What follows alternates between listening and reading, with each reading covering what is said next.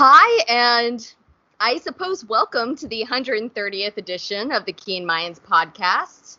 Angry Cast. Angry Cast. We are dubbing this the Angry Cast. This is NBC's The Blacklist, episode or season eight, episode 22. Konets. Mm. Sure, why not? I don't care anymore. I'm Jen, aka Takata Sayako. And I'm Tessa. This, folks, just a heads up. Um, if you have kids in the room, you might want to send them out. If you're sensitive to language, we apologize. This is gonna be an edit-free zone today. We're gonna both of us like the majority of the fandom, as far as I can tell, on I'm the online. slightly pissed. By slightly, I, you know, fire of a thousand. We mean by lot. It's yeah. I I just we're recording And this on Thursday night. uh, we're recording this on Thursday night. I, being on the West Coast, I did not get to see it the night it aired, so I watched it today in between work stuff, which made it very difficult to focus. And I texted Tess. I said, "I can't wait till tomorrow. I'm not going to sit in this. If you have time, let's let's just knock it out tonight. Let's use the anger. Let's be real and honest, and probably connect a lot with the folks that are listening to this because as far as I've heard from you guys over on Facebook, on Tumblr, various other places, I, I had someone reach out today and say, please tell me you've got a nugget of hope for me. And I'm like, nope, I do not. No hope left. No faith left. We're done. that has Yep. gone the window. I see it floating down the river in the dumpster that is on fire. Now, let's start with the good things. I think it was a phenomenal performance. Oh, yeah. I mean, Yeah. it- the- the Megan was very good. It was it was a great great performance all around. You know, with with around with wrestler. You know, it was just great. I I love that. The performance was good. The music was top notch. I actually Yes. got my Shazam out and and grabbed a song. I still have not listened to it again because I really liked the version of it. I still have not listened to it again because we may have an issue of not being able to ever listen to it again, kind of like 508. Um, and the uh, the editing. I saw someone make a comment. I think on Tumblr. Yeah, it was on one of Allie's uh, anons, Allie Blacklist's anons pinged in and said, you know, the editing was amazing, and I have to agree with that anon. I mean, it was good. I mean, Yeah, I, I the not- montage of her bla- of the flashbacks was it made me so nostalgic, sad. nostalgic and sad Yeah, and It hit the I- right notes it was supposed to. yeah i mean it definitely made me realize the journey that has been the eight years of the blacklist and, and i gotta say for the for, you know since we're getting the good things out first i have made over the eight years amazing friends i've had an amazing hobby of analyzing this thing to bits and, and for that i am extremely grateful I am too. And just to let you guys know, we are neither confirming nor denying next season's podcast. Uh, we are very emotional right now. And I, I've already made one fandom decision based off of my extreme emotional reaction. I'm not interested in making two, especially one. We have done this for five years. It Tessa and I have become very close friends through this. I mean, it's I I've been to New York to see her twice. um, it's friendships have been born out of this fandom, which is fantastic, and so much of this story has brought so many people together and so many different ideas and theories and uh, metas written and character development discussed. and we started a And- podcast and Exactly. And so I think that's an interesting segue to lead in to a point of what the hell happened. I don't think we can answer this in any sort of definitive answer because neither of us have inside information. But I'm looking at this because my as a writer, I tend to put a lot of weight on the writing. If if it's bad writing, I don't like it. I and especially if I know the writers have a lot of talent. I get very angry very fast because I know they can do better. And it makes me very irritable when they don't. And so my first reaction was, what is going on with the Johns? Like, they are usually top notch talent. Even if I haven't liked their overarching story, their individual episodes are usually amazing. There's deep mythology, there's twists and turns, there's red speak galore. And yet the last three that we've seen from them have been terrible. I Well, mean, I didn't think I didn't think Na- Nachalo was terrible. I I was not crazy about it, but uh, you know, it's okay. It's not. It hasn't been the best. Let's put it that way. It has not been on their level.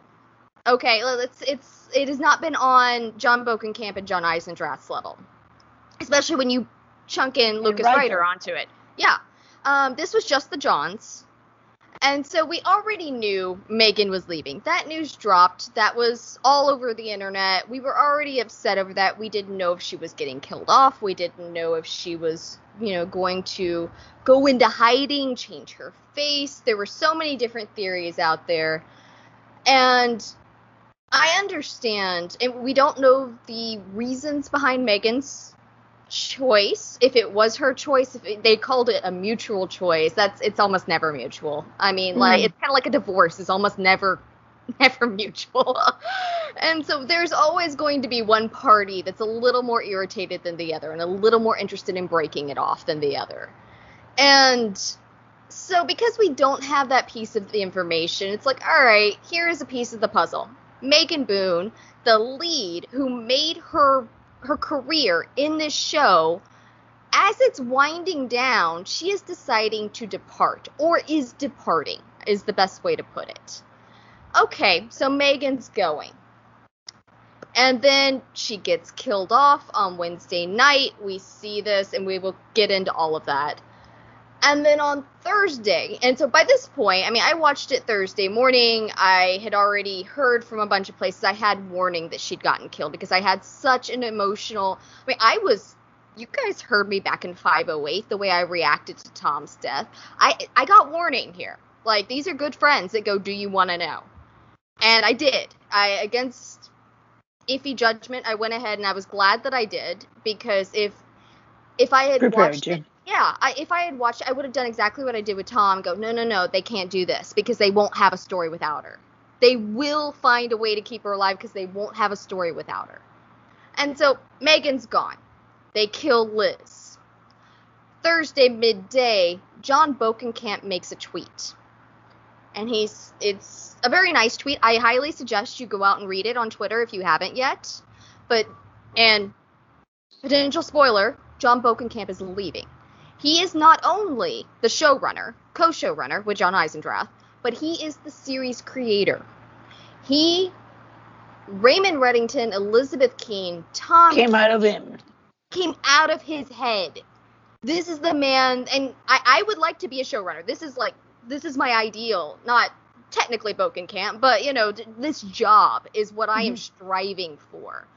And so I, the idea of walking away before it's done and choosing to walk away from your baby because when you write it is your baby it is your child and handing it to someone else to finish how angry do you have to be? How disappointed do you have to be before Or you make that choice?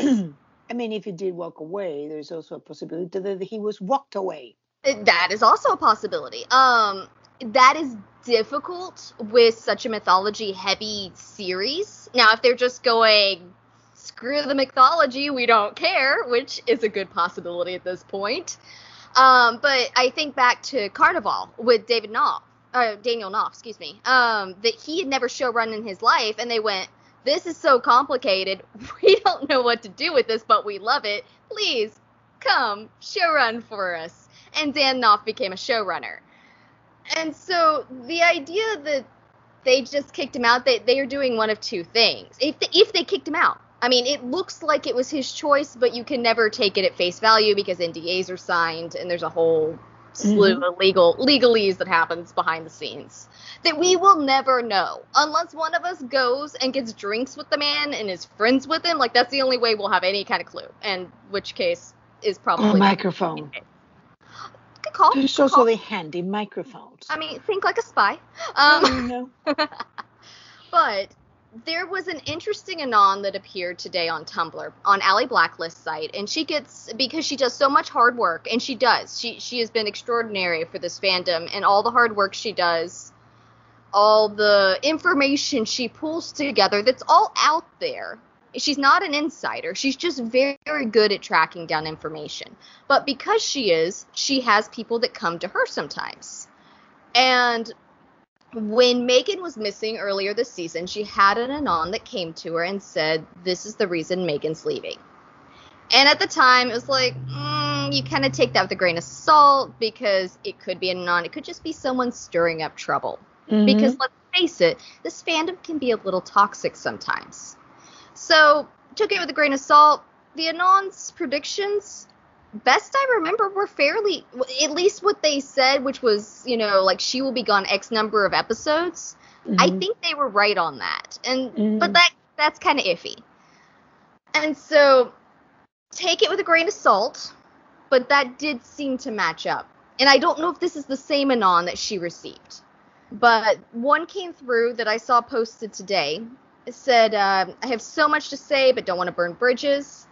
Uh, I'll say the last two scripts were very clear with reveals and answers, but what I heard from people above me is that NBC was scared that no one would tune in next season if everything was answered, so they toned it down. Also, I met with Bokenkamp when he visited on the finale. Uh, overheard him talking. Was definitely a uh, plan in place from the very beginning. Um, if this is true, and I, I want to stress beyond anything that neither Tessa nor I have any insider information, and we have no way to confirm that this individual does. No way to. But this to me, as someone with a lot of with a decent amount of book knowledge on certain things with the industry because I have not actually gotten into the industry yet, but I have done research on it before I got out here and and know a little bit about how it works. Not a lot, a little bit, you know, it's it's an experience. Um it is such a weird industry because you take a business that is the studio and the the network. The studio being the financer which is sony owns i believe 25% and nbc universal owns 75% of the blacklist. Those are the two studios that have partnered. And then you have the network which is nbc and the network renews you know each season and the studio finances. And then they split however the contracts are written. And hence the reason NBC clearly wanted to keep keep upping their percentage. I think they started out as a 50-50 partnership, maybe Mhm. less. Um but we have Megan leaving to go create her own production company, which she's calling Weird Sisters with Sony. We have John leaving. Match this with the Anon's information if it's true, and I'm going, this is what happens when you mix business and art. You have to to get television. There's no way around it. But it's that very tough line of when does the art start to suffer in order for a few bucks to get made? It, but it's it's a bad calculation because in order to make decisions about a product that basically relies on understanding of human nature, you will do well to do the to at least consult somebody who knows how you feel, how people would feel, because if I There are so many algorithms that are run. Yeah. Like so much of this is computerized these days. this this is really um, a miscalculation in my part from my from from in my view from what they think people tune in to watch I agree. And that we're not saying that NBC is at fault here. I'm just saying that since Megan's going with Sony and she seemed we, we believe that she is upset with something and she is leaving and the fact that she is making a deal with Sony the partner left Mm. is in that's that's making those business decisions is Mm. NBC.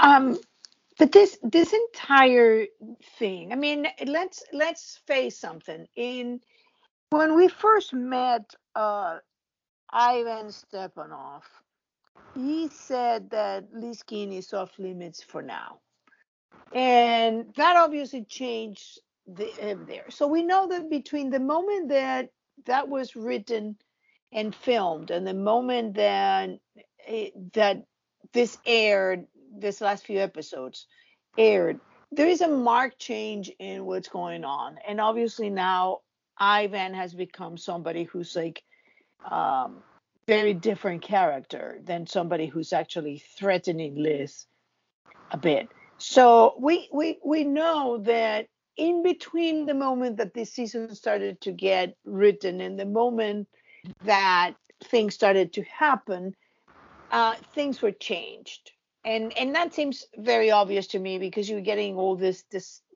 discombobulated things.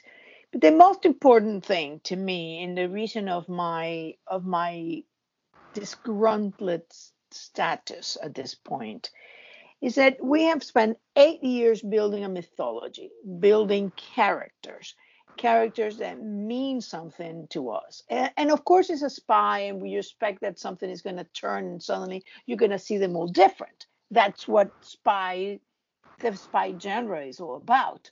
But what you do not expect is when you're building this, and you know that you know what, Dom he may have not have been the best person, but he obviously loved his daughter and this and that. And suddenly you get to 821, and basically this entire cast of characters are now despicable human beings none of them are redeemable. You're totally uninterested in watching what happened to them or what did they do.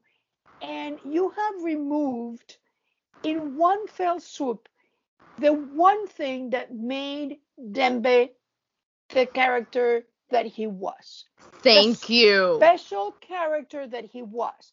He's a man of, he's a spiritual man, he's a religious man, A man and of faith. he told his his imam that the work he was doing with with Red was saving innocence life, and that's why he was at peace, even though it meant killing a lot of people. But they were all bad people when you when you have a mythology like this and you have characters that have done all these questionable things but you have a grand scheme mythology in which you're fighting something bigger than yourself it's about not you and your little world and your little mistakes but it's about humanity it's about the world it's about that enemy that is out there and is going to impact you're doing it as much for your kids as for your kids of the other one, for the world, for humanity. Yep. Then things start to, you look at these characters and you look at their choices and you say, well, you know what, in the grand scheme of things, maybe the things, the questionable things that they're doing make sense because it's for the, for the greater good. But you made all this being about protecting Masha and hiding Katerina. And this entire thing now, it's one unsavory character after another. Started by Dembe, who's now basically doing all this to protect this twit. I was so frustrated in the moment, in the conversation, when Red looks at him and goes, Is it wrong what I'm asking her to do? First off, yes, asshat, you know it's wrong. Like, what's wrong with you? But I I mean, if, if that's the point, why not let her do it in anger the way he was supposed to doing? Yeah, Excuse me. At least then she will say, "Oh, whoa." I, I mean, I made wanna- a mistake, I but do he wanna- correct me. I do want to dive into the believability of this episode and the way it was structured because I think that's an excellent point you just made. And I made it multiple times to my iPad, hoping my poor neighbors weren't hearing me screaming. but what I want to focus on here because we're talking about Dembe is Red's question about Is it wrong what I'm asking her to do? And Dembe's, it's not that simple. Okay, if it were a bigger thing, maybe. If it weren't asking a woman who you have been tasked or whatever the hell to protect, to sell her soul and drown herself so she can, I guess, maybe stay alive. I like the the fact that they have painted Dembe as a man of faith. I don't care what faith you hold. There are certain mor- moral pillars that cross the face, and destroying a young woman's life in order to quote unquote save her is not part of most people's faith. No, I mean, And if you're doing especially it, not a good man like Dembe has been. We we have seen and we have been told again and again and again. Dembe is a good man. He has been put on this pedestal as you can trust Dembe, and he's been a fantastic. Hisham is so talented at bringing Dembe to life. Mhm. But to see him in that moment, my notes, what I have in here is Dembe saying it's not that simple is bullshit because that's what it is. I I get Red wanting her t- wanting her to take over. I, I knew it was. Remember, I said it in yeah, the last oh, yeah. podcast. Absolutely. gonna ask You've her been to calling kill that her. for ages. Oh no, you've been saying that you want you thought that she was gonna get her face swapped. Is what you're yes, saying. but I also said the disturbing No. request, or maybe I- not in the podcast. I've never heard that from you. yeah, in the no, I I did say in the uh, in in the in Reddit. I s- Okay. I think that the disturbing pod, the disturbing request is going to be to kill him But that to that establish her dominance. I mean, that's clearly what he did, but to hold the answers that she's been waiting for basically her entire life, to say, yes, I am going to give you these, but hang on, hang on. And this is what he's been doing for eight seasons. This is what has eventually exhausted me with the story of Raymond Reddington. Is that he always he goes he gets right up there to it and says, answers, answers, answers. Oh, you're interested now? Hang on, put the brakes on. I need you to do this for me first. And then he finds a way to squirm out of it. And he says, well, he definitely this time he squirmed out of it because now she's dead. yeah, and total side note, but can we just talk about frickin' Van Dyke who appears out of nowhere like that gif? Well, somebody was saying that that Mrs. French was very busy with Liz back and maybe put a tracker on her. I, you know what? I don't know. I don't really care to be There totally honest at this point. Like, it was just so. We need him here. Convenient writing. He appeared. It's to shoot her in the back when she makes the choice that I've been saying she need to make all season, and says she has him in the crosshairs. Let's circle back. Let's circle back to what you were saying because this all flows in together. And I apologize, folks this is going to be very emotional, very all over the place because it's we're very angry. This is an anger podcast. I'm angry, but I'm focused. You're I- very angry. I'm angry and focused. I'm, you know me, I'm, I'm a little more on the emotional side. That's okay. That's not a, a knock against me. It's fine. I'm an artist. What can I say? Um, I've been compared to a Vulcan, so I guess I'm not. I always liked Spock. Does that count? I think it was. I wish I had more of that. it was not meant as a as a as Take a, You know what? Take their insults as compliments. You can choose how. okay. um, but I have I Uh-oh. have more more things that that go with that whole thing. Okay. Because yeah, let's stay with Dembe. We we have Dembe who has been this moral person, and now he's fine with Liz killing Red. What was the point of stopping her before? Could Dembe not just have tell her the story afterwards? At least she would have had that excuse to herself that, hey, I was angry and I didn't know all this, so you pushed me here. This. So you stop her from killing me, and now in order to to to tell you a story, and then have you ask me to kill me so that I can give you who I who I was. I feel at the end of season six, I remember sitting back and going, What did I just watch? What did I just spend 22 episodes watching? And I felt that and more. Yeah. Right now, I feel like, what have I just spent the last Yeah. equivalent of eight years of my life, I guess seven because I came Yeah. in in season two, of my life doing if this is what's on my television? So this we got we got the issue of Dembe. We got the issue of removing that he's doing this for a for a greater good. That work that Dembe had referred to, the 30 year plan, the um the the work that is not yet done that is important Yeah. is what we're doing. All of that you have removed because now all of this is in order it's like this is like Liz narcissistic dream. Everything is about me. Well, I mean that's Yes, the thing is that nothing I matches up. everything, but but it's okay. Nothing matches up. Nothing. And nothing. so- they destroy the mythology created in nine episodes. We have And Uh, even before- if they think they're going to circle back around to it in season nine, newsflash NBC, nobody freaking cares at this point. well, they they have this this thing. Let's say, for example, that even if you were a more or less committed viewer, in I was. in I was season seven two, you had Leonard Caul telling Liz that he wrote the Fulcrum ciphertext. And in 822, 821, we have Raymond Reddington doing the ciphertext. So which one was it? Because by doing that and by by systematically going into every point of the mythology and creating such a mess of it, you basically have removed and by and with it you removed what made the quest. You now have characters whose quest is to keep this twit alive and not even give the twit the means to understand why she's so important.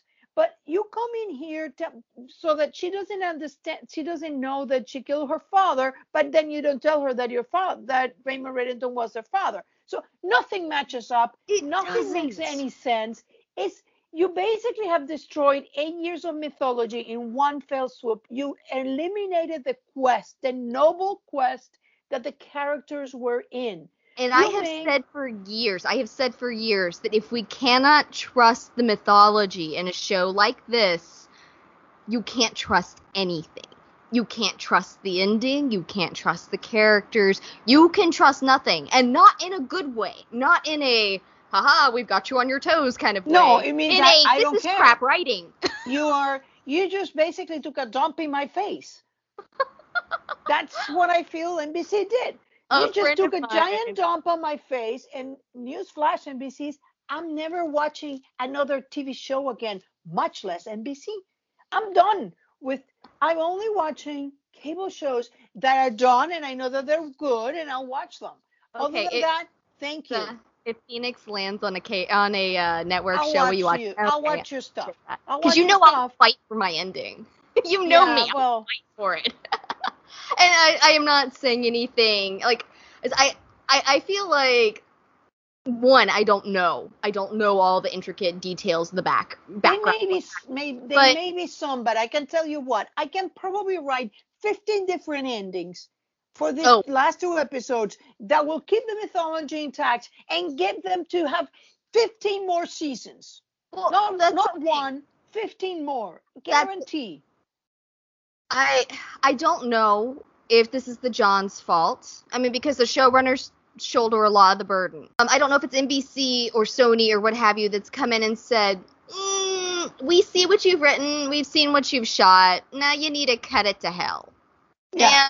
And to be fair, when you go into television and you're a creator, when you're the showrunner, the creator, you take your beautiful pilot, your baby, you go into a, you know, And they butcher it and say, well, now it's no, perfect. hang on, hang on. You go in, you pitch it to a room of executives and say, take a chance on me. Especially John Bokenkamp, who had never been in TV before. That's why they paired him with John Eisendrath.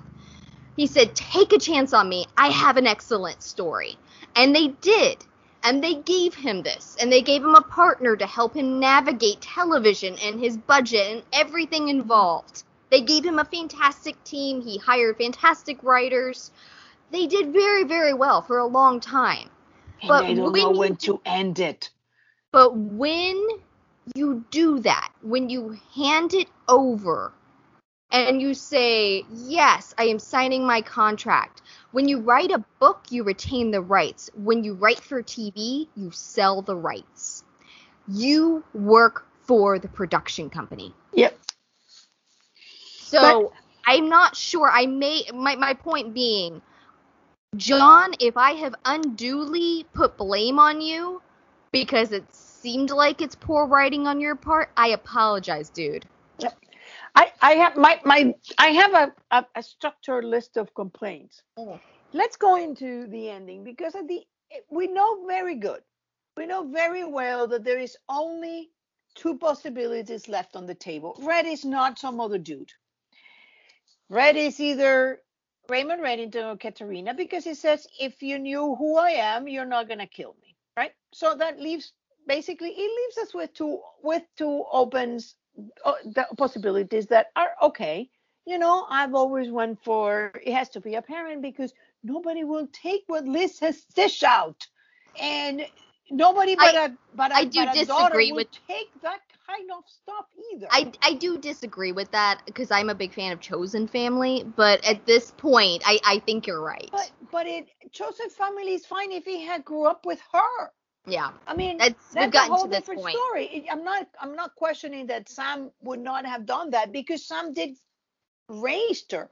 But it's a very different thing to to say, oh yeah, but I took this this kid and this is my chosen family. Except you haven't seen the kid in person, or the kid hasn't seen you, and you don't have a relationship with I them. mean, I guess you could have a form of psychosis where you've, you know, formed this bond with this person. yeah, but then never what really been leaves that? What makes Dembe? What makes Dom out of that? Because Dom is is basically conceding all rights to to Ren to what he can even say to his grandchild. Yeah, Uh, what does it make of Dembe, who's I- going on this murderous rampage for years and years and years in order to keep the twit alive? And I nobody tells a twit. Liz. Hey, respect the dead, okay? They they've What? killed all my keens. But but but look at this. I, I had no problem with Liz even when she was angry. But she was always angry, and then now suddenly she's like, "I'm sorry." I- and yes, I was with you. As soon as it was like, oh, Pinky, I just went, are you kidding me? Again? yeah. Yeah, and then now we're we're you know we're we're we're grandpappy and and uh, and now he's Pinky, and so. I mean, like, I would- think, but I could But have understood it if she had been that sort of calm middle of you saved my life, you have answers, but I have been very angry at you and you have not yet given me my answers. So I am going to treat you with this wary appreciation. Wary appreciation I could get behind. I Yeah. have said for ages that if she bowed to kiss the boot again, I was going to be pissed. I was pissed. and and not only and I call her a twit for the for this thing for this this reason that I'm going to give. I get being angry at Red. I mean, Red had I- he had given answers, but not in a consistent way, and not in a way that, independently of what I could have got them or you could have got them, the character Liz could not get her because she was unable to answer a question properly and unable to listen to an answer properly. So even though he, was actually giving answers, the reality of it is the answers were not hitting. He was not making an effort to be understood. He was stringing her along, but that's on him. On her is the fact that Liz had no loyalty whatsoever. Liz chose to betray and use her friends I at every single possible way. I loved, I don't even remember who it was. I think it was Ressler that asked why Liz would call to apologize to Aram. And I'm like, why shouldn't she? She should have done this ages ago. Like, do you think, are you so smitten that you see that she is, you think she's done nothing wrong? What what what this story did to the character of Ressler is an entire different thing, and we'll go into that. But let me finish my my Yeah, parent I'm diatribe. sorry. I'm sorry, because go. the parent diatribe gets me really angry, and it's not. Let's say that at this point they decided, or it had always been Rederina, and I just misread all that. That doesn't make any sense. For example, somebody please explain me why would Rederina sit and and tearfully watch movies on her movies of Jennifer and yet not give two hoots when she got killed, actually killed. Um, so I don't care if it had been well done and explained. I don't care. I, I'm not transphobic, but they're two they're two left answers. Red is her father or Red is her mother. It's a parent. That's for sure. But let's examine what happens if Red is Raymond Reddington. He's a father and he's trying to keep Katerina safe. Okay, we're taking out the cabal and the big quest, and now you left you left that all. So at least Yeah. he's trying to Cabal who? to yeah to remedy that kind of mess situation left by this whole line by Katerina and his whole stupidity in actually leaving information that supposedly got 134 sailors to die because he left information classified information with his mistress that he knew was not only a KGB agent but working for Lord knows who. Um the cabal who no longer matters. And um and you left all that in order to spy because I, what she was carrying classified information in her underpants? Because she wasn't carrying it certainly in a briefcase because she was supposed to be this this ballet person. What she what what on earth was he spying on? But let's say that that's what it is. At least he has something. He's trying to protect somebody else and liz and try to and kind of write up that mess that he made when he let somebody still classify information for him from years, knowing that they were a KGB spy. And did not take advantage to, I don't know, maybe do a Sutton Ross and put bad information out there for the twit to take. No, he continues shagging her in her wife's bed and in order to get information. So we're not talking about totally and completely people with no morals whatsoever. So he got a little bit of moral and tried to kind of write up by the daughter. Um, never mind that the other daughter, he died in, eh, ah, what are you going to do? Um, eh, he's got a spare, an heir and a spare. yeah, there you go. He's fine.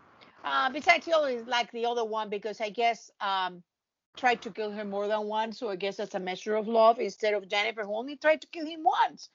Um, yeah, you- Clearly, you, gotta be persistent. You're going to be persistent, not kind of leave in the middle of the job. Um, but then let's examine what happened to this story when we go into Red Arena. So Red is Katerina. Oh, lovely. Yeah. What happens? Dom is now a pimp, a immoral asshole who takes this poor spy who was just doing the job for her, her country and turn her and blow her up. And the twit cannot even say, excuse me, you got here um, Masha Rostova. You can take a blood test and see that I'm not her mother. I'm not Katerina Rostova. They just kind of frame me. Excuse me. Um, I would like to point out, I would like to point out all the things you're referencing right now were in Liz's head. So they are not reliable. And that's what we said last week. yeah, It was not a reliable narrative. but but Red says you were conceived as part of a lie, and basically I can't remember the other words, but basically confirmed that everything that she had heard is apparently the story. And I don't care if they reverse it in next season because by next season I'm not invested because you have taken the characters and make them despicable. And Yeah. I don't care if it's reverse or not reverse or you bring back the cabal. What you did by doing that is make them all despicable. I have been saying this about Red for seasons now. I used to love Raymond Reddington. I I I've never been a huge James Spader fan, not because I disliked him, just because I never really saw him in anything. It, it- his typical movies are not my cup of tea. But I loved him in this role. I love the Red speak. I love dissecting the dialogue and the character and trying to figure out, oh, I caught it, I caught it, yay, mm-hmm. you know, and who is he and what is he and all of these different questions that were so fascinating to me for years. And then it just as as as we It- went it- on, it got exhausting, and now it's gone beyond exhausting into why on. You know, I I had a, a person that was reading a, a, a pilot of mine one time, and to be fair, this was at the very beginning of the pilot, but he goes, uh, there was a character that he was my lead I, in. He he was my lead, so you have to love him, right? And the guy goes, why? So what do you mean why? He goes, why should I care? And that right there is Raymond Reddington right now. for, for you, Even- but I care about Raymond Reddington until the moment where where if, when he basically confirmed it would have taken just a phrase if they meant to Yeah. cast as person and what Liz had had seen in that story, all they needed was like, I don't know, you were saying things. I'm going to put things and I'm going to tell you exactly what's right or not.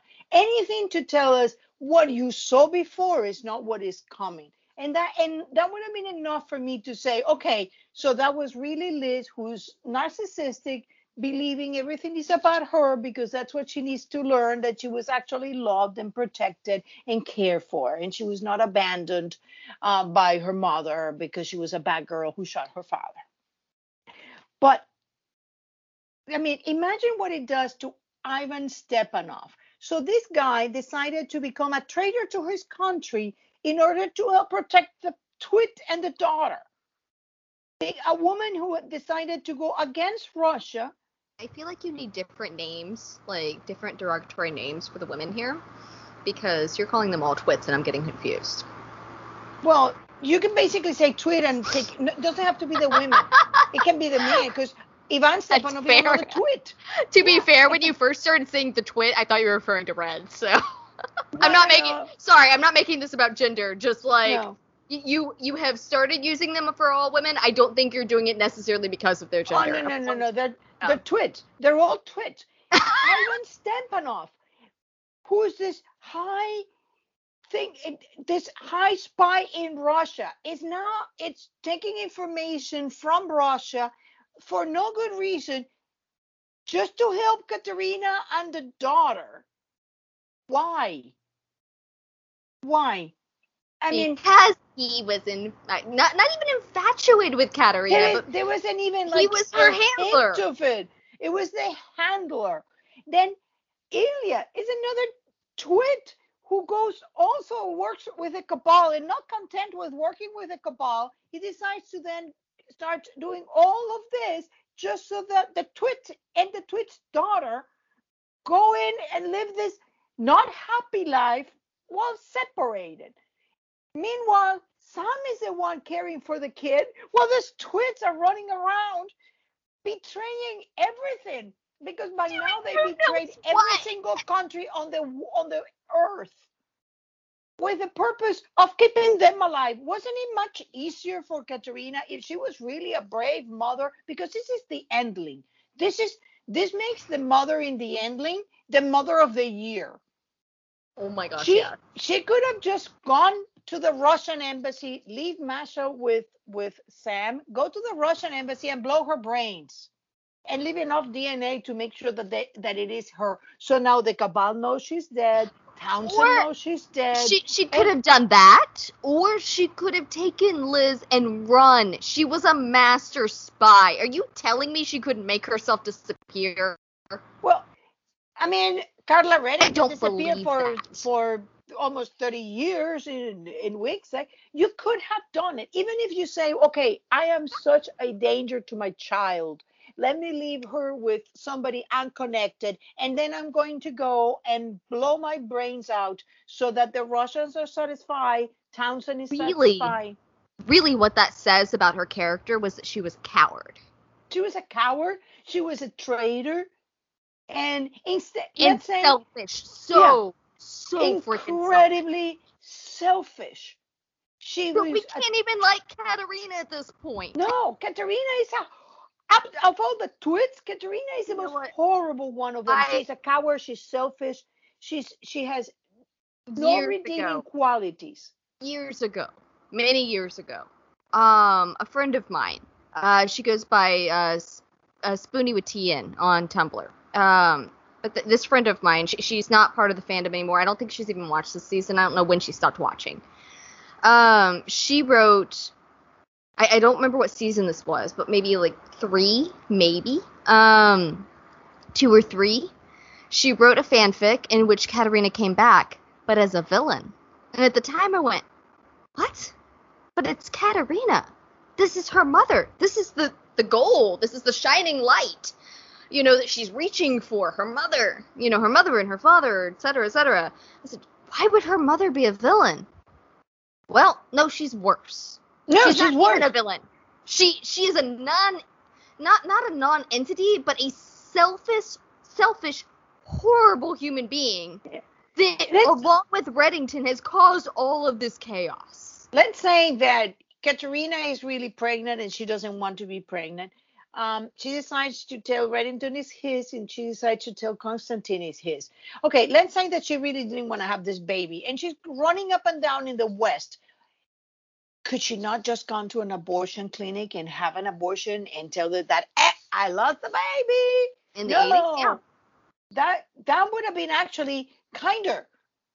Then then we have what other things never she be could able to have agree done. with that, She but- could have just have the baby and then fake the death of the baby in the West. There and you leave go. the baby in a church and say somebody stole her and oh my God, and then leave the baby to safety. You can leave it in a church, in a hospital, in a fire station, anywhere. And then become someone new, and guess what? Go and adopt the kid if you want to be in their lives. I mean, suddenly, or better, I mean, if you're if everybody's after you, you're probably better off with a kid not even knowing who it is.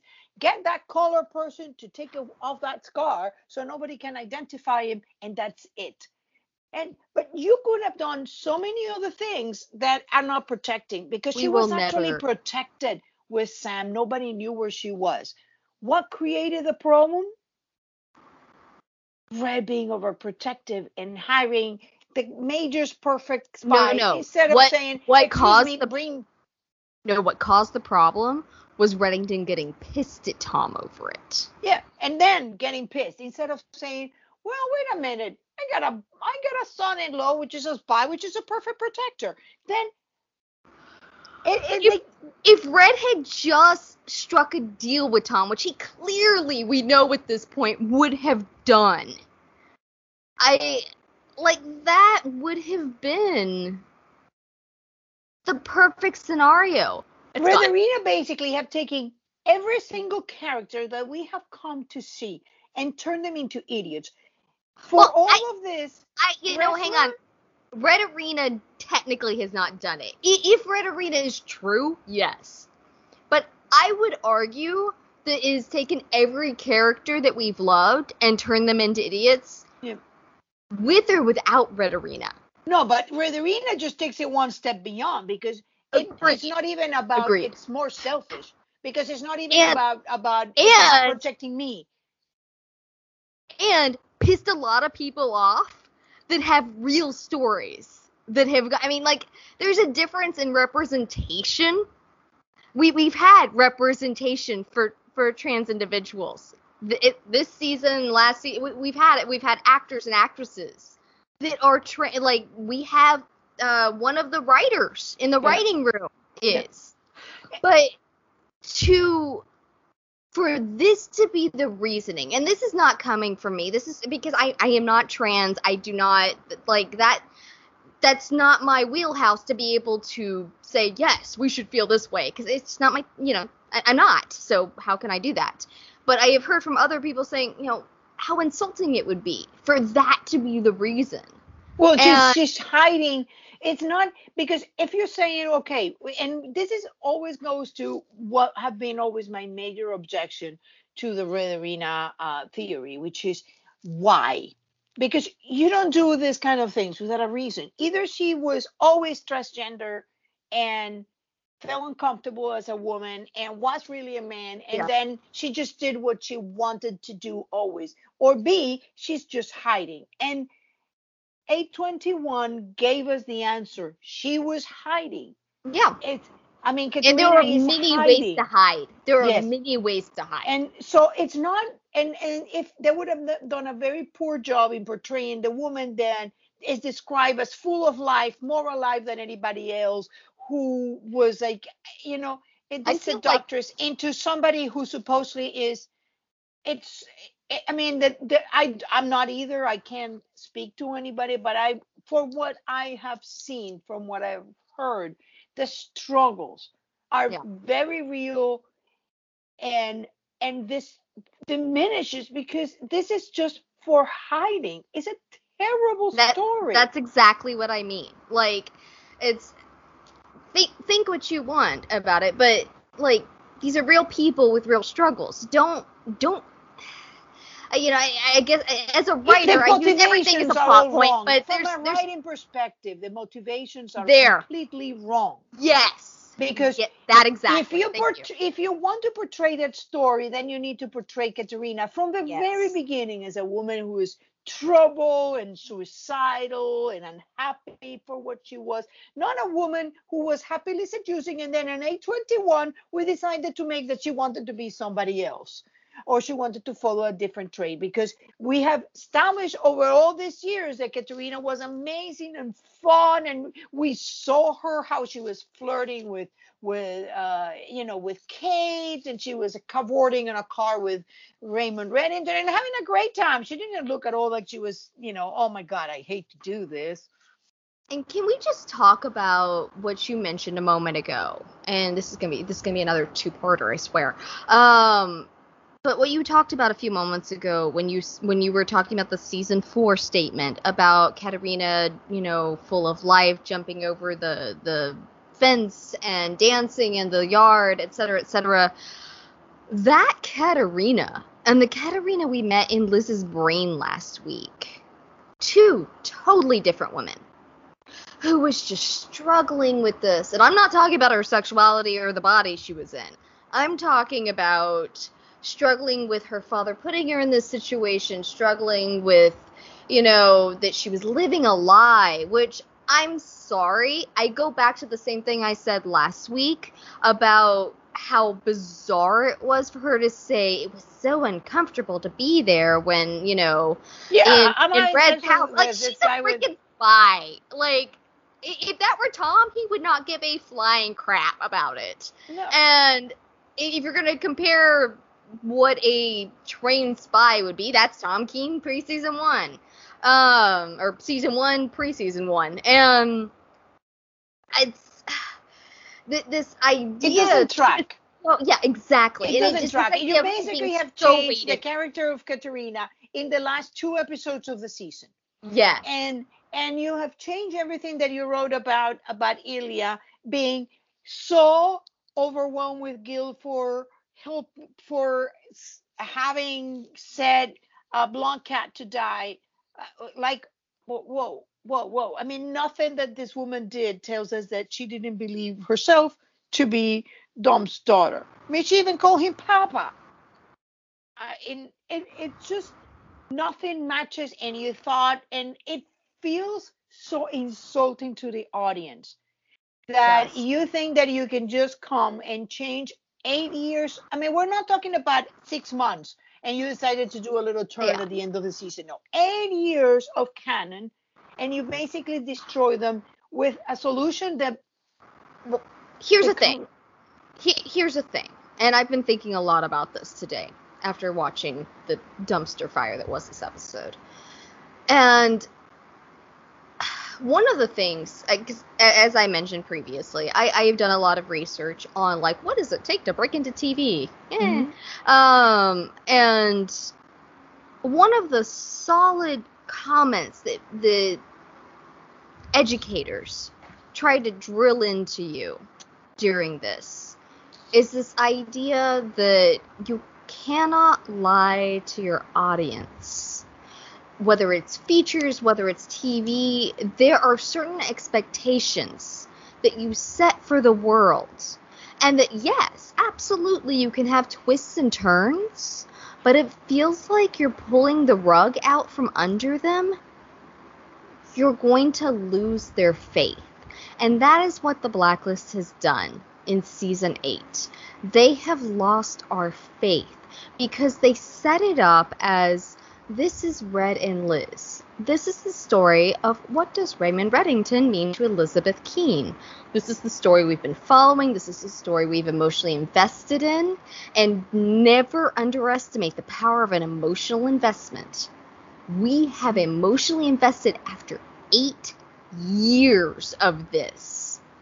We are the ones, the, the people that are still here are deep, deep into the fandom. And I'm not talking about the casual viewer, but they probably are too, just because they are still watching. Like, when I casually view things and I'm mildly disappointed, I'm like, eh, we're done. Yeah. And so I cannot tell you how many shows, even shows that I love. I mean, I used to absolutely adore X Files. I was never into a fandom, but I I was an avid viewer. I watched every episode a few times. And once uh Duchovny left and they started messing around with the mythology, I was done. But that so is simple. exactly it. It goes back to this is and I've said the same thing about New Amsterdam lately. Because the, the show that Ryan left, I mean, he didn't leave for it. They, he got the show after he left. Um, they they toted that around because it was another medical drama on NBC. Oh my gosh, another one. And they said, well, what's different about this? Oh, well, it's just a different setup. It's about hope. It's about this doctor who's struggling with cancer, et cetera, et cetera. They had it for a season. Season two started getting a little bit iffy there. Started getting really iffy there. Season three, I'm done. Mm-hmm. I, I'm done because they lied to me. They set it up as saying this is a different show than a medical drama. The Blacklist has lied to me, and I'm very hesitant to say that because it's easy as a fandom person, in which I am. I, I will proudly tote. It's easy to get emotionally involved and say, you know, I, this is not my story. This is a sandbox that I am playing in. Mhm. It's not my story. I'm not writing it. I'm not responsible for it. Ergo, I cannot tell them how to end their story. But, but but you can tell that it's it been changed. they have a responsibility as and, and I don't even want to say the writers because I'm not sure this is the writing team's fault at this point. I don't think it is. Ever whoever has made this This is a decision way choice above. from above choice from above saying we're going a different direction here they are responsible for lying to their audience because there was a situation set up and now the rug has been pulled out from under us and we're supposed to just accept it no i have better things to do with my time. I have a i have a pilot in edits and another one in research. I have more things to do with my time. But but you know, in essence, they have taken characters that have been established over eight seasons and turned them into taking away their their big quest and that that is key. made that is that- key right there. yeah. that made their journey worthwhile because it was not just about Liz, it was about the the, the cabal, The the great of humanity. It was it was important to all of us. It made the moral center, which was Dembe, into a little more than a hypocrite with honestly like the the moment th- this sounds this sounds really dumb and this may be petty on my end i'm not sure but i still feel this way so i'm gonna say it. But that whole balloon bit with Aram got old really fast and the moment they had Dembe, they they made our moral center into a joke in this episode. And that to me just kind of highlighted it. It's like not only have you made him a, a joke in the writing but you've put it on display. It's almost like a, a laser focus of look at him. Yeah. it's hilarious and and you have you have uh, destroyed the characters of Cooper by going along with sure go ahead and take over this empire which you don't want. yes oh Uh, my god of go hide somewhere and that's it. let's pause that kid. hang on let's pause that there because that is so true Cooper, who has looked at her so many times and said, You are better than this. The Liz Keen that I knew, I don't recognize her now. You know, if you yeah, when you start man, setting yeah. planes that could have uh, flew I- into one another, yeah, that's a moment then. and And now, when Panabaker straight up told him that she will not cut a deal with Elizabeth Keen, he's still trying to get her to sell her soul, which is the sin. And I don't know. I yeah, well, really there wasn't hope- much left to sell. I mean, that was slightly tainted. But and I guess it depends on if Cooper knows the full breadth of what Red is asking her to do. No, no, no, don't no. That's it. That's a little before that. I mean, this is the oh, woman Oh, no, who had a Cyranoid kill a, a suspect, which is, I mean, I'm fine with killing a monster. The woman was a monster, but an FBI agent cannot do those things. Yeah. Oh, I agree. I fully agree. But the idea, because Cooper knows, and he has stated to Red that the reason she's at this point is because of the position she has been put into. And Red's, I'm sorry, but Red's utter bullshit over, what was the line? I've got in here. Whether it's chance or karma, DNA or fate, or just bad luck this is who you are now. This is who you've become a criminal, a fugitive.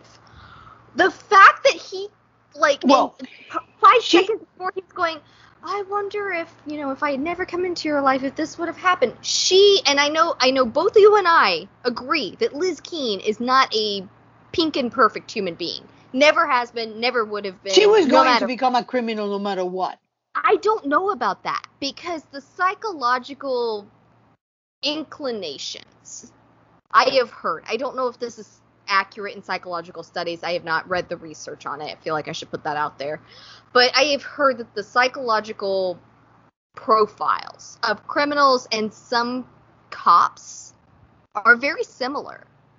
And so Liz, prior to Red re entering her life, had focused, I am assuming through Sam's influence, had focused those darker tendencies into catching the bad guys instead of becoming one. No. If if Red had stayed out, there is an even or better, in my opinion, possibility that she would have just continued on in that life. Yeah. I I mean I hear what you're saying, but I mean I remember I've always had this vision of Liz running over the freelancer I didn't say And she was looking like- perfect. looking like yep, that was fun. there's a do it again. difference. Yeah, but there's a difference in being a criminal and being a cop that's willing to to blur the lines there to get the job done. Well, and then there is when I mean regardless of this, I I would like to pull back on my statement on the theme. I, I'm using air quotes here. The theme of this season being responsibility, because clearly they didn't hone in on that in the end, even though they portrayed it through the entire season. Well, it it's a it's an interesting thing. I I had a feeling, and I said that in Reddit, that the disturbing request is for Liz to kill him, and I see the logic in it because I would establish that. I, If she hadn't been trying to kill him for an entire season, but but yes, I mean, if that was the case, it was more. It was better to have her let do that in anger when it was real than to have this lovely day and say, oh, now kill me, because that's what he had to do to Sam. He killed Sam, and he said it was the hardest thing he has ever done. He's she's uh, he's asking her to kill him after even telling him if you knew who I was to you, you wouldn't kill me. Yes. Oh my It's- gosh, yes. It's so you're you're saying basically, yes, you're going to survive, but in doing that, you're gonna lose your soul. and that's And what after I saying mean that- about about selling out her soul.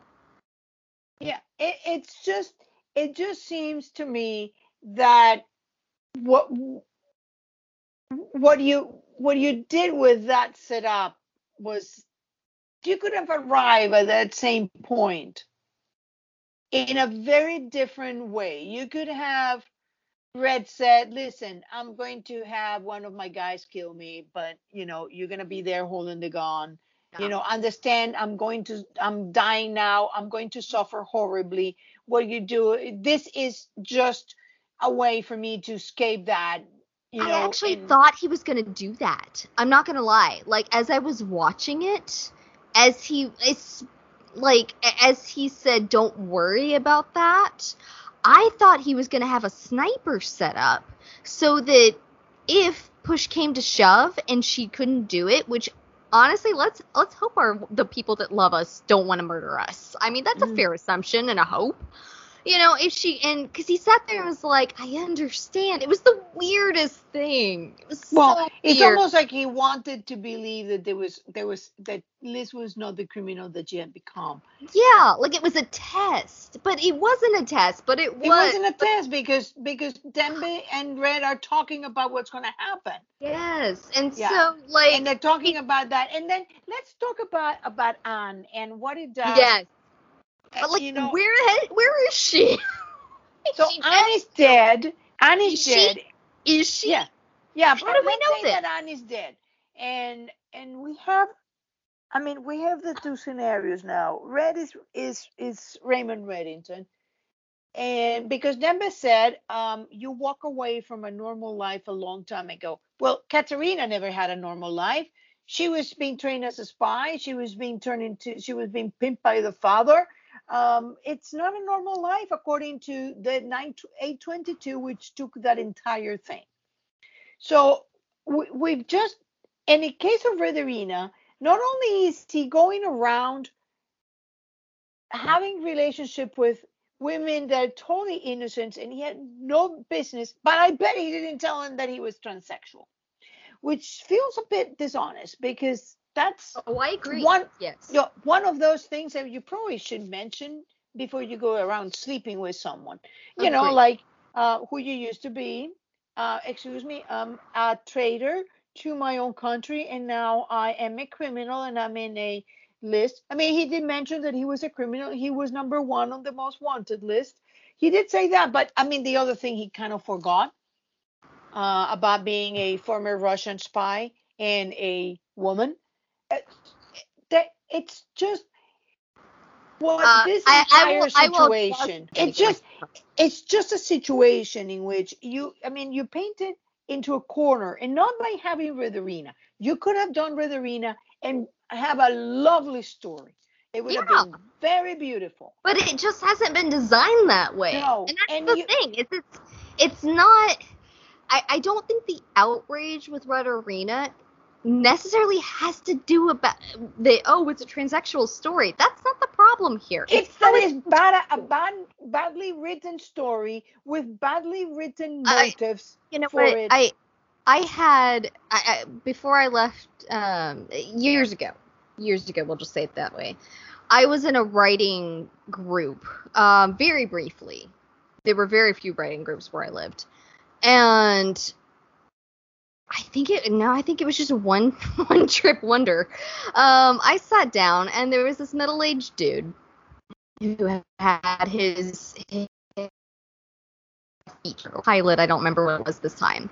But the story, the basic story of it was about this lesbian woman who, best I remember, watches her lover or wife or what have you die.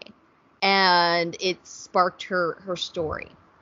And we were talking about it, and his statement was that lesbians were popular, and so he tried to write some. I am not a lesbian, I'm straight, and I was highly offended by the statement. Yeah.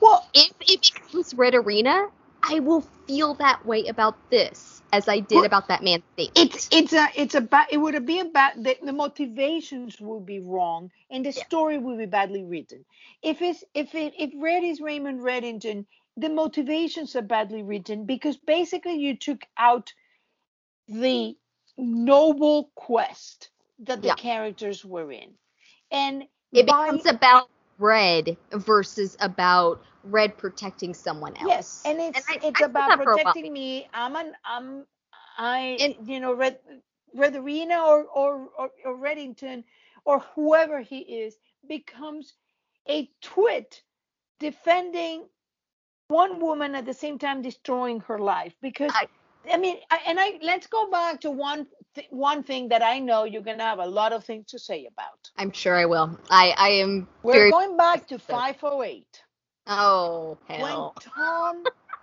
has the bones and Red doesn't know anything about it. He has them in there and he gives him the one chance to say, "We, you and I are family. You can trust me." He gives him bone? He Yeah. gives them the chance to come clean, not knowing that that Tom has the bones and is ready to go. Yeah. Gives him that one chance. That honest chance. Yeah. Yes. And that is the moment where Red could have taken that and say, this is where I eventually have to trust the in this in this scenario that we have the father of my grandchild, Yeah. regardless of whether it's Raymond Reddington or Katarina, Yeah, or even that dude that that is effectively what it is. I'm I'm not going to risk everything that is going on because you have to know Tom by not in, in this moment choose to go in the same direction telling him what the bones are and trusting that he that he will help me maybe tell this in a way that this will come out right and in this process i'm going to save this guy. Then knowing that that tom has the bones and has seen that instead of telling tom stop i will tell you what they are. Please don't show them to liz. Let's go together and i'll do that. That's the point that he needed to make. He needed to trust and he needed to understand. That was the Yeah. end game. He had been outplayed. Instead of that he does nothing tom dies and as a result of this death liz loses the north like Yeah. tom or hate tom tom kept Her Liz anchor. tethered to the light Yeah. Her anchor. I, I've called him her anchor long before Ressler ever became the Island of Calm. So we're, and then as Liz is overcome with grief, attaching herself to this quest of finding that truth that had nothing to do with grief. It was that truth. It's not. It's not going to give Tom back, and it was just a way to put the grief that she was feeling into something Yeah. that she could achieve, Productive. like finding that truth instead of, oh my God, he's dead, and I'm here raising my kid alone. Yeah. And Instead of health in healthy manners. actually- working through it. Being flippant about the whole thing, taking it as you know, kind of game of upmanship. Hey, you know, you're you're doing this and you're pretty good. Hey, I'm pretty good. You're pretty good. I'm I'm proud of you, but I'm going to beat you up to it. And then landed her on on a coma and Tom dead. And then you see that that Jennifer enters the life, and suddenly he's put in this in this in this um, row. Wasn't that a little bit of okay, Palsy, you really went a little Yeah. too far here because At This- so many points, there were. You have lost the game, Red. yeah, And I agree with you. Full you stop. gotta change that. You could have you could have enlisted Liz and Tom to do whatever it is that your noble quest was at that point. Read the freaking room.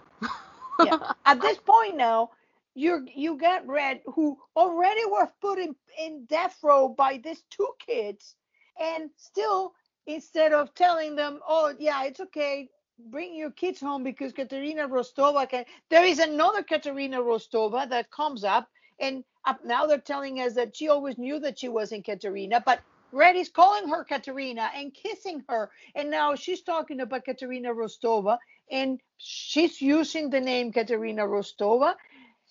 Meanwhile, she has Liz right there, so she can take Liz, take her to Townsend, and said, "I am not Katarina Rostova. No idea." And, and Red only tells Liz. uh, Red, having known her for many years now, like been in her life many years at this point, knowing who she is, how she functions, even if you fault, and I, I don't blame me for faulting her at not learning, you know, but he knows how she functions. And he refu- he he only tells her once this is not your mother. And it's it's very quick, it's very subtle to the fact that I missed it and I watched episodes multiple times typically. And mm-hmm. I missed it. I had to go back after you called it and rewatch and went, huh, Tessa's right. Cool beans. Mm-hmm. And but it was once. Very quick, very subtle. And then when it was clear she didn't hear him, didn't process it, what have you, he just let it go. And so, yeah, well, it's, it's you not remember that I told you this? It is. It is that that speech that he had the road not taken. Road not taking. In in at some point, tell her what this thing is about. Yes, I've been saying that for ages now. Like there would have and and to be fair, we could do that with any character in any show anytime. And let, let's just take Tom, the road not taken. What if when he was standing over the the hole in his floor, you know, talking to Liz, who's saying, "Oh, this is clearly about the adoption. Oops, sorry, babe. I'll be home when I can. Work's more important." If when she'd gotten home, he pulled it out and said, "Let's talk about this," and then instead of gaslighting her on that, which, hey guys, Tom Keen fan right here, like his biggest advocate. I've written metas galore defending Tom Keen still call that gaslighting what he did. Yeah, it was brilliant he, too. Oh, oh, he was very good at gaslighting. He was well trained. And so total gaslighting moment. But what about Road Not Taken? I love those. Canon Divergent AUs are my jam.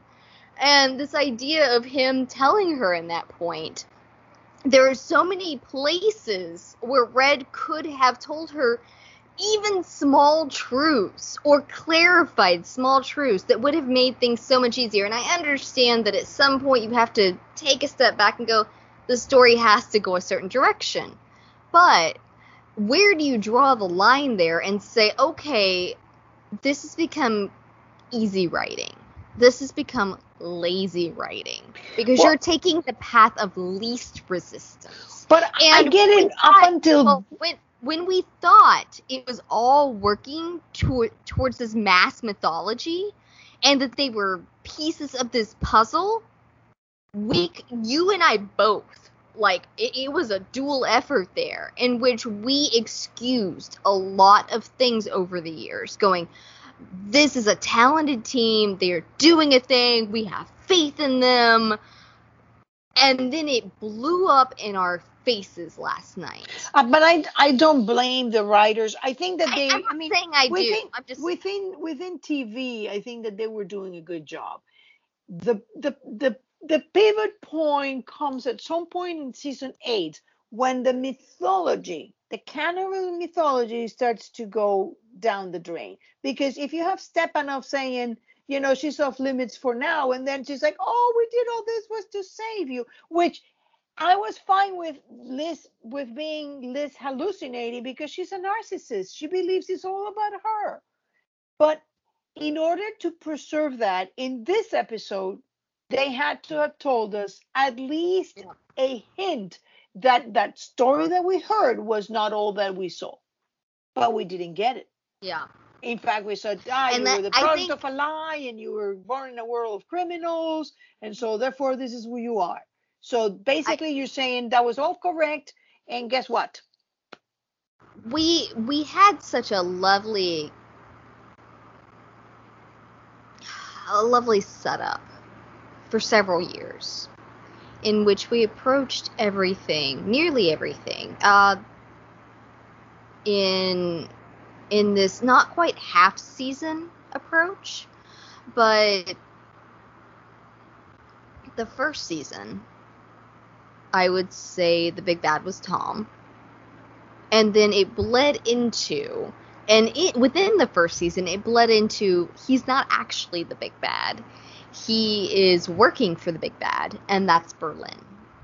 And we got up until it it, it went from bleeding in the very last episodes of the season up until the halfway point of the next season was he was going to to 208 and then yeah. more or less there is where they were and then you'd get uh, uh fall fall um what do you call it um the the winter break um, winter hiatus, and that stopped in what season four? They got off that that cadence there. Well, I, I I always feel that that that um that Kate Arch arc was completed by Garvin, by Ian Garvey, that it kind of bled into one another.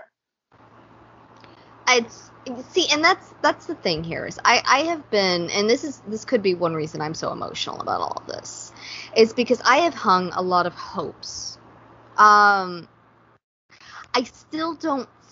I I will not back down. This writing team is talented. I, I've seen too many amazing episodes come out of the team that's currently here to Mhm. say that the overarching team is very good, including the Johns. I, I, I include them in that. Um, because this all came from originally from Jon Bokenkamp, and then the broader strokes throughout John Eisendrath as well, because you can see his his fingerprints all over with his influence from Alias Mhm. and i i think that i hung a lot of hopes on especially because they had a habit of not wrapping things up in a typical tv manner. Like i always go back to the major that we saw the major figure out about tom that oh you know i can't kill him. I i failed to kill him but he's also in love with this fbi agent. I've put the head out on him, and that didn't come to fruition until a season later, to you know, mid two to three to mid three, and because that was part of the rollout of the show, I didn't like it, but it allowed me to give them a lot of breathing room for hanging threads we have hanging threads as of today from Garvey. We still don't know why the hell Garvey was there. He is just this gaping wound on the show of why. I don't understand. Why. Um, Tom's box, Liz's scar. Honestly, Tom's entire freaking history. Like they, it's almost like oh we didn't give redemption a chance. So screw that. We're gonna toss it out the window. I this is why i'm upset is it's not because it's not ending the way i wanted it to. They Because it makes no sense. yeah they killed tom keenoff it's the reason why pre-season five i had so many people asking me on tumblr if they killed tom off would you leave and I had a hard time saying no because if things make sense, I understand as both a writer and a viewer, you cannot please everybody. And you won't. So you have to be true to your story. Right now, I don't feel like they've been true to their story. No, I don't think I so. don't know who they're trying It's to too many My changes. Guess is the. My guess is the production.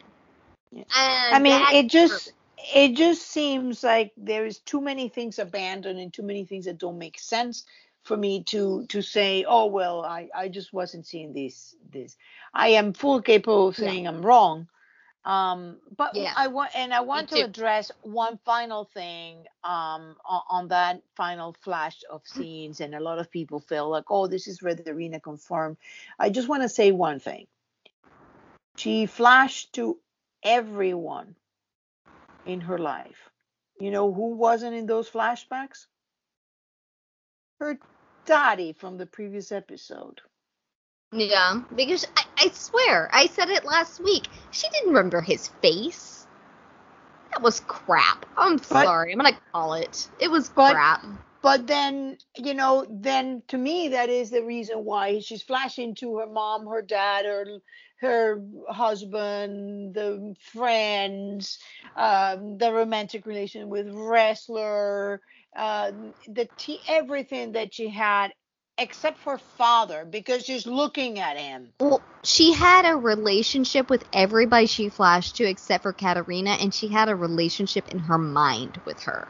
She put Katarina, this ghost, whether she's alive or not, she had this ghost of an idea that she created an emotional connection with that was not true. It was not accurate, but she It created was an aura that. that surrounded her. Yes. And so, but, and it filled this maybe image that she had in her mind of her. That she wasn't abandoned. Yeah, exactly. And So the story that that I mean to me it made perfect sense that Liz was having a hallucination. She's a narcissist. She wants to belong. She wants to be told that she's loved, and it makes sense.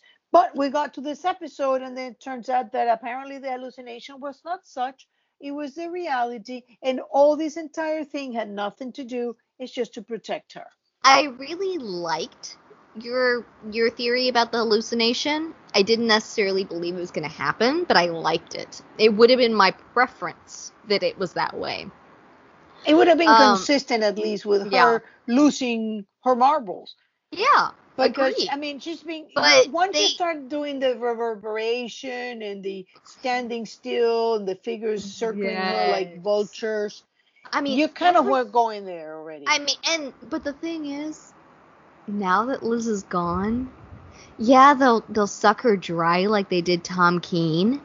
I mean, I, I said at the time before uh, before 508, I said they will never let Tom Keen go because by letting Tom Keen go, they have to let Ryan Eggold go. And who has been their biggest advocate? Who has been their most lo- James doesn't do just a whole lot of interviews. Megan is not fantastic at interviews. Ryan was well loved, which is James, and I'm not saying Megan's not, but he was well spoken. He was good at Much friendly with the with the fans. yeah, I, I can say that having met the man, that he is just a sunshine baby. Like that is it. He is just a bouncing ball of sunshine. He resonated in a way with talk shows that some of the actors didn't or didn't want to. There were, I think, there are several actors that just are not inclined. I've heard Megan, heard or read Megan say that she has some anxiety about going there, and I don't blame her for that. So she may not be comfortable being on those shows, but Ryan was, and he thrived in them. So Yeah. prior to 508, I was convinced that from a business standpoint, they wouldn't let him go. Clearly, they did. And at this Yeah, point, I don't know what I was with that. Do you understand why on earth they killed her? I mean, I understand No. that you would have. For me, it was easier to fake her death. That would have Yeah. been a perfect thing. or like honestly like send her Even into have her like on a on on a on a vest and have her fake. That would have been perfect. And then you Oh, can no. bring another actress if Megan doesn't want to be there or they don't want Megan, whatever it is. Bring another actress at the end of the season, and then that's Liz. no it it felt like a big it one of my notes in my massive not very massive compared to last week certainly um one of my notes in here was was this a big fu to megan or was it a big fu to us as the audience Well, I don't think that Megan is is. I mean, she got out of the contract, got whatever is that she wanted. It's to the audience at the end because yeah it. well I i mean who they were directing it towards even and who e- actually the took way the they were maybe writing Liz were clearly geared towards making us hate Liz and be tired of Liz and the antics. So it, you could see that they were maybe trying to kill her, but there were other ways of handling this that left doors open yeah and They actually slammed move the story shut with this. forward. I, I remember being in acting class and we were doing improv.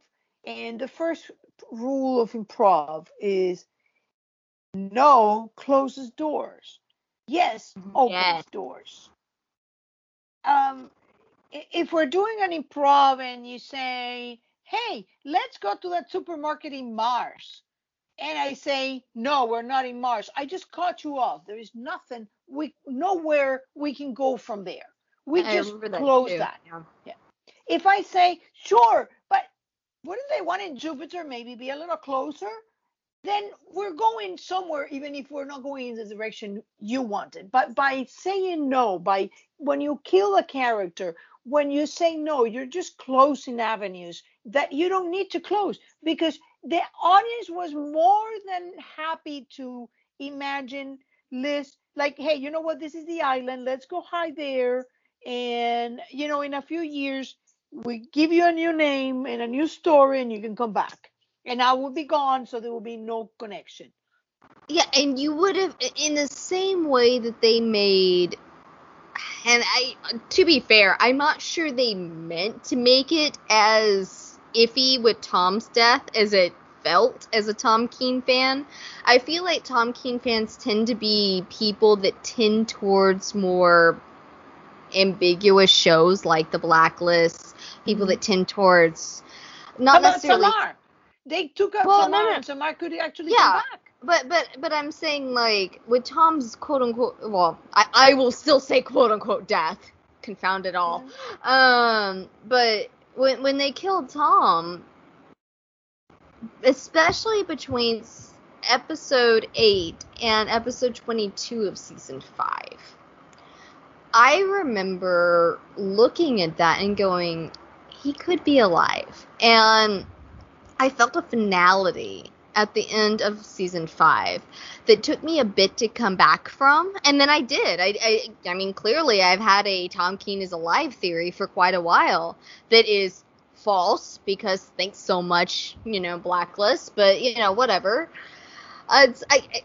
It's not so much. Actually, it would be lovely if they bring at least Tom back. Oh no, not at this point. Not with Liz dead. Like, just leave him dead. At this point, they're in heaven together. Just let them have their thing. Well, Um, Agnes will have a, a parent. You know what? At this point, that kid is so screwed. Like, I, okay, this is the thing, and I I feel bad saying this because I'm so conflicted after Jon leaving, but he made a statement back in season four, I believe it was. He says, uh, you know, if something happens with um with Ryan in in Redemption. We're gonna welcome him back. I want to. Oh no, no, it was when Ryan left to Redemption. He said we're going to respect the family unit. We're gonna respect Well, the Keen family. Bokenkamp Way. It lasted for like two. No, I think he just straight up lied to us. Um, um, either that and me. I don't know because Jon had he came out very early in all of this and said, and I, I reference it regularly. The when he pitched the blacklist, he talked to Sony and to NBC and said, I have an ending in mind. It's and they stopped and they said, No, no, your ending is when we tell you you have an ending. You have to be able to stretch this out as far as we want you to. So he had an ending in mind. And I actually I sent him a tweet. My guess is that he won't even be legally allowed to answer me even if he sees it. But I sent him a tweet. I said, I'm very curious to know if the ending I, that that my assumption is the ending that was planned is not how the show will end now.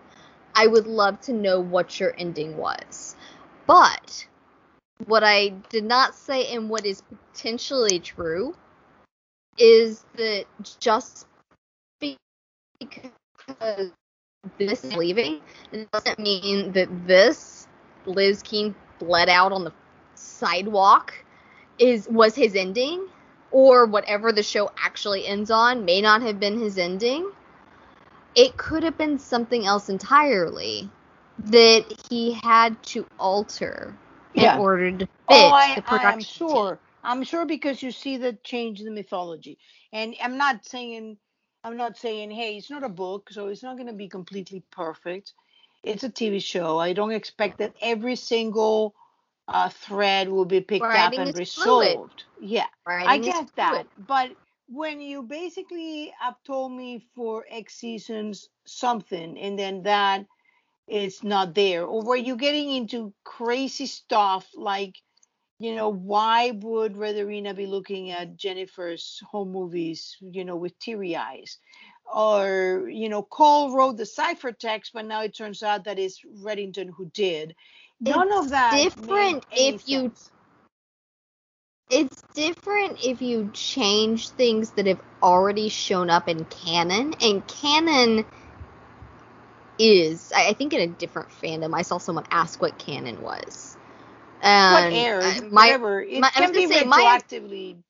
yeah, and my my assumption is that everybody listening to this knows knows what canon is, but canon for a show is what airs, not necessarily what has been cut, not necessarily what was in the original pilot. I writing is fluid until it airs on the network. Once it airs on the network, it becomes canon. And if you start screwing with that, then that's where you're going. And and there is ways and ways of screwing. You can kill a character and then decide that you want them back, and you can unkill them, or they didn't die. Especially in a show like. Blacklist. But you Yeah. cannot tell me that Leonard Caul wrote the ciphertext for the Fulcrum, and then eight seasons six seasons later told me, oh no, it was Raymond Reddington. Well, that's Because- exactly it. That that is exactly exactly it. It's let, let's just take that for an example.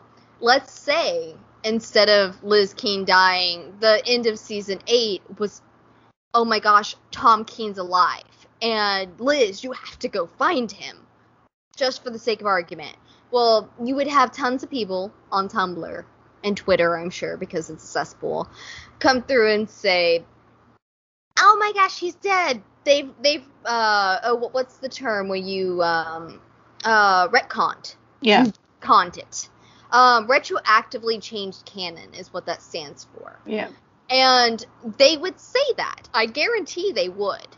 But because of the blacklist, because we have 30 some odd deaths that have been faked in this show, it fits in the world that has been framed. Yeah.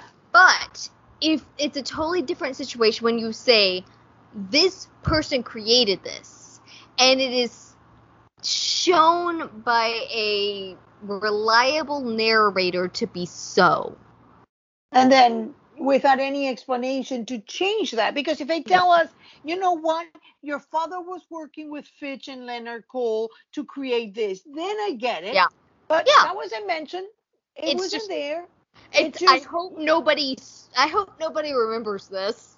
i'm just going to put this in here and hope that this this emptying of this septic tank cleanup doesn't stink too much and people don't realize what it is and think it's a mountain of chocolate it's not Oh, It's not. It's a septic clean out. That's so gross.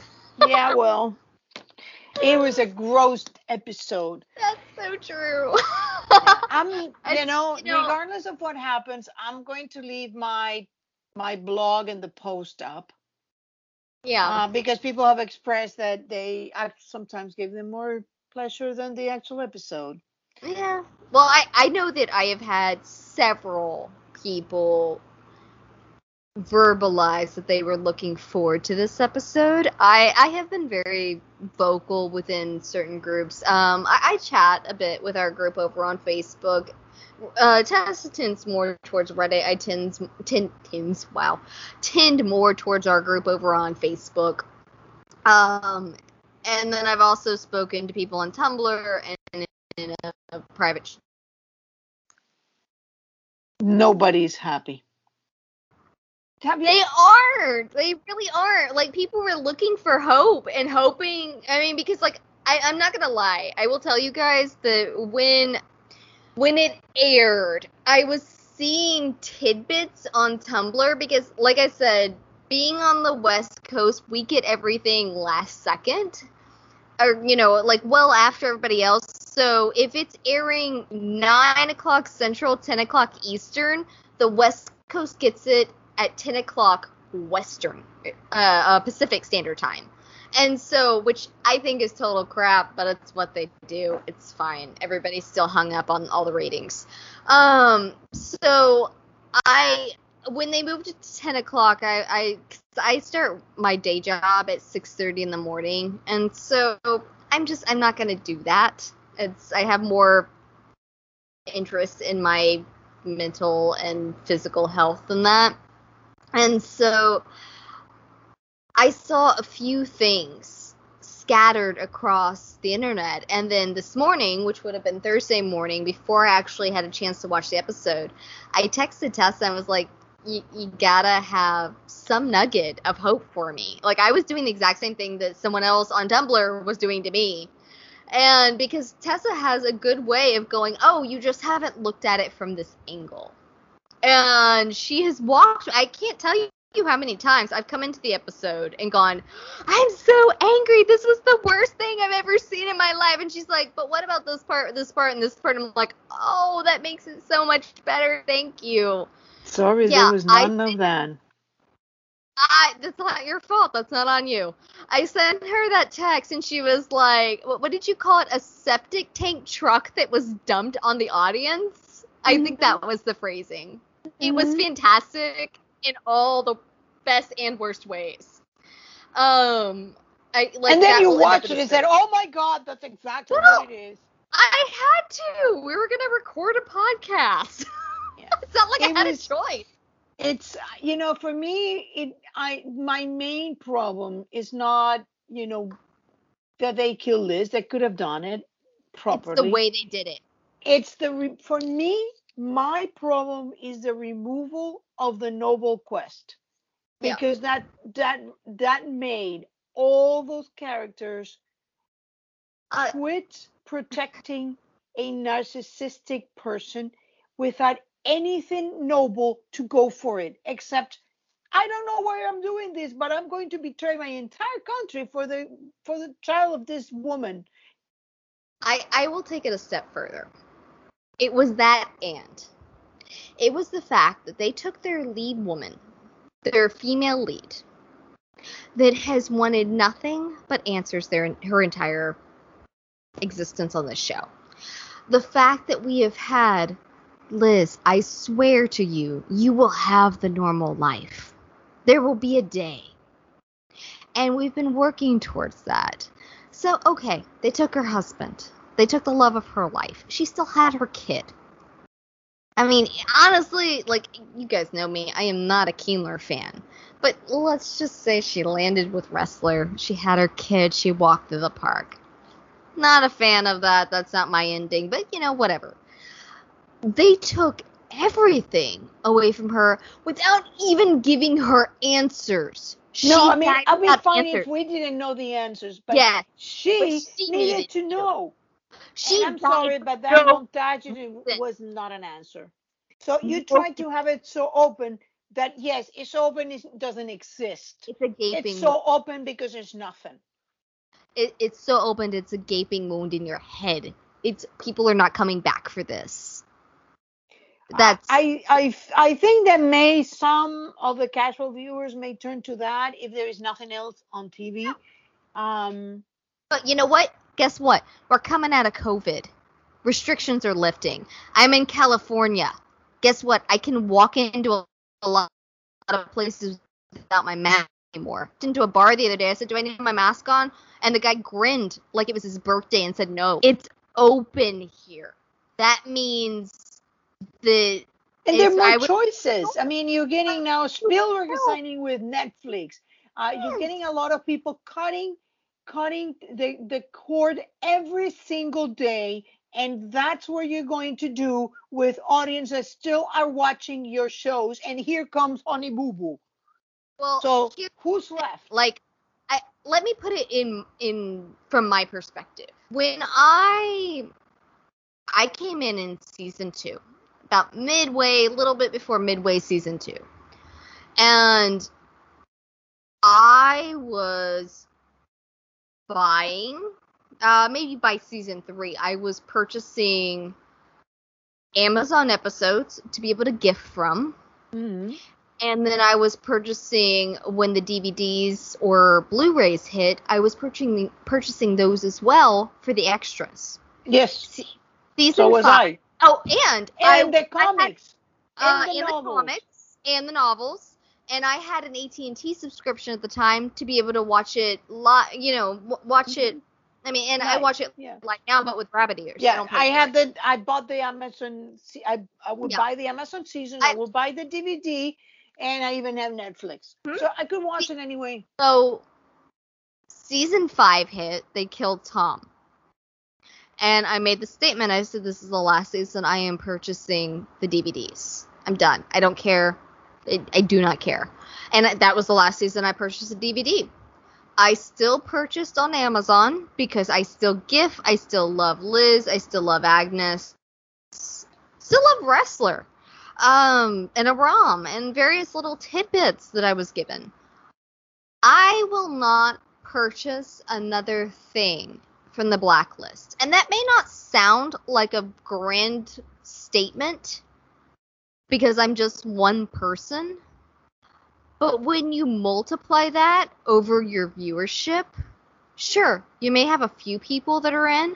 Casual viewers don't do what Tess and I have done.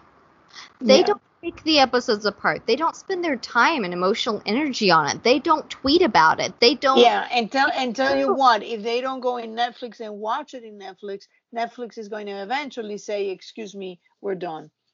at some point it's going to become more expensive to make this show than to keep it on air and it's gone yeah. it just it felt like it was a terrible business decision and it would have actually for the network it would have been a better decision to do an ending that would keep people viewing this because the value of the show by re-watches would be much higher. Well it's so syndication used to be a thing for like you know Seinfeld or Friends when it was syndicated, you know, and you'd get these reruns when you go and sit into the car shop waiting for your oil to be changed and you see Friends on TV. So it's syndicated and the the powers that be get paid for each syndication that's aired. Nowadays, while that's still a thing, sort of with some shows like Friends from the 90s, it's more on Netflix. And so, from what I understand, season five with 100 episodes, you know, for, for 22 episodes season, season five with 100 episodes is is the golden point for something like Netflix to keep it on. That's where you're you're I guess you're breaking even maybe, mm-hmm. but the thing is, it's still as much as they've cut the budget for Blacklist, and you can tell I mean, I'm not. I'm not. That is not a knock on the production team. And what, when I say production team, I don't mean like the the EPs. I mean the the folks that are the directors and the editors and the mm. the action. They do what they can with what they have. Exactly, and they are fantastic and they are super talented. Well, but it, it had a very very specific, um, very specific. It's, um, gonna it's gonna cost more to keep it alive. Yeah. It just it was a bad decision. zombie. Yeah. Oh, and it it's a bad decision for a very simple storytelling, which is you cannot remove the noble quest when you are going, especially when you're going on a show that goes deep and dark. You cannot remove the noble quest. And that's what you did. You made that entire story about keeping Liz safe and Katarina hidden and you know, and that which is now a horror story. If Red is Katarina, that's even worse because now it's yeah. nothing noble about it. It's just you're being a coward, and you know that that it just it destroyed the magic that he had created with this character that was dark and funny and we love to watch what he did and we love that he had this relationship with Liz. And there was a point where she you know life was flashing be- before her eyes. And I was so overwhelmed by missing seeing her happy. Yeah. Missing seeing you know even when she was angry and when, when they were working together and that entire thing was destroyed um, and it would have been a better deal to solve the problem with Megan or end the season or even yeah. have her gone with answers to go meet her mom or to go to a place safe and then finish the mythology even if you wanted to turn the show into a um, law and order sort of thing in which there is this this criminal that brings in blacklisters and then they go and catch them you could do that but you have Not to eight seasons the in, mythology. You, You can't do cannot that eight just, like- seasons in. Yeah, You but you cannot do that by saying No, you Oh. can't switch from a hybrid to a purely procedural eight seasons in, nine seasons in. you could if you finish the mythology. But you, I mean, Ah. this is not finishing the mythology. This is taking a dump on it.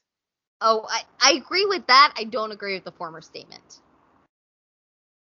I think that a lot. I would have even said, you know what, that might be a fun show, and either is red or maybe it's a criminal of the week that they catch one criminal. It's like Lady Luck, you know, they catch one criminal, and then that criminal tells them, you know, how to get into another criminal, and then that criminal tells them, you know, it could have been that. I'd be fine with that. Not if you start it as a hybrid. And that that has been an argument from the day I entered this fandom on is this a hybrid or is it a procedural? I will die on this mound that this is a hybrid show. But- But my point is, you decided that you wanted to obliterate the mythology and Yeah. eliminate the noble quest. And on top of that, you thought that we were all twits that don't even remember anything. And I feel personally insulted by it. And I am not putting it in on the actors, I am not putting it on the creators or the writers or the production team. I know exactly where this lies. I can't say that I know where it lies, but I certainly have my I have my My- suspicions. yes. They're like a hundred percent. Mine are little less than that, but that's just because I'm a I, I like facts and we're lacking some, but from what I know, I definitely have my suspicions. And it it pisses me off. So we don't know if this is our last or not. We're not gonna make a decision yet. Um, But I I would like to say, um, because this is this is something Tessa and I did talk about before, um, that we we were not going to make an emotional decision on this tonight. But I would like to say because I know there are quite a few people that have said they're done, and so this for for you guys, it may be our, your last episode, and we love you. We hope that you stay in touch in whatever way you stay in touch now. And it has been a trip. It's been a gas. it's been a gas, absolutely. Um this 5 years everyone. 5 years from no podcasting to Ever. this. And yeah, and it's been a gas. That, that, Yeah. is the best way to put it.